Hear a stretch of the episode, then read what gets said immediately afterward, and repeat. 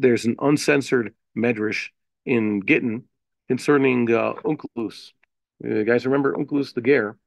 Apparently converted in the first century, the way uh, or the late, the late first century, sometime after the Horban, because uh, one of the it says he consulted through necromancy some uh, celebrities from our history to ask them uh, about the decision to convert to Judaism, and one of them was his maternal uncle Titus. Uh, Titus was the destroyer of the Second Temple, the, destroyer of Jerusalem, and later the Roman emperor, and he suffered uh, an ignoble death, according to Chazal, uh, as Mida Keneged Mida. So Onkelos consulted with these uh, people, and uh, he was basically told, I'll read this here.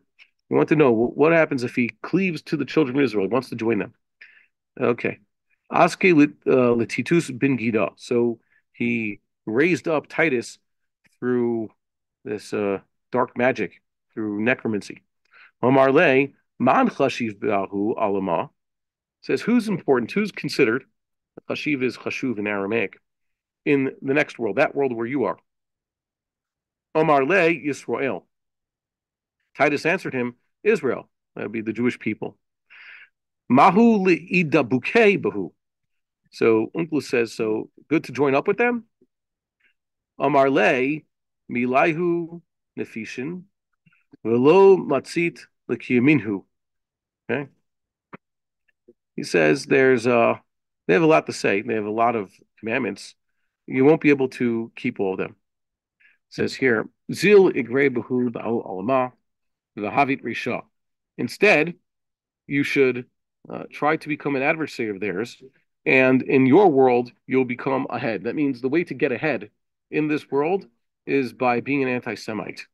Lerosh. says in Eicha, this is actually just the fifth pasuk, uh, when Jeremiah is uh, bemoaning, he's lamenting the destruction of Jerusalem, both the first time and the second time. He says, that her troublers, that his Zion's troublers, uh, became the heads. That is how you achieve greatness in this world. Remember Ahmadinejad. Remember who he was? Yimach Shemo. He was uh, sort of big shot in Iran. How did he make himself famous? By being an anti-Semite. And all these other people uh, throughout world history. What do you do if you're on your way down, or you want to get yourself up? You basically turn against the Jewish people. Kol ha-meitzer Yisrael Nasa Rosh. Whoever becomes a troubler of Israel becomes a head. Just like Haman, by the way. Doesn't mean they're not going to suffer great fall after this, but it, it happens. So that's what's basically happening now.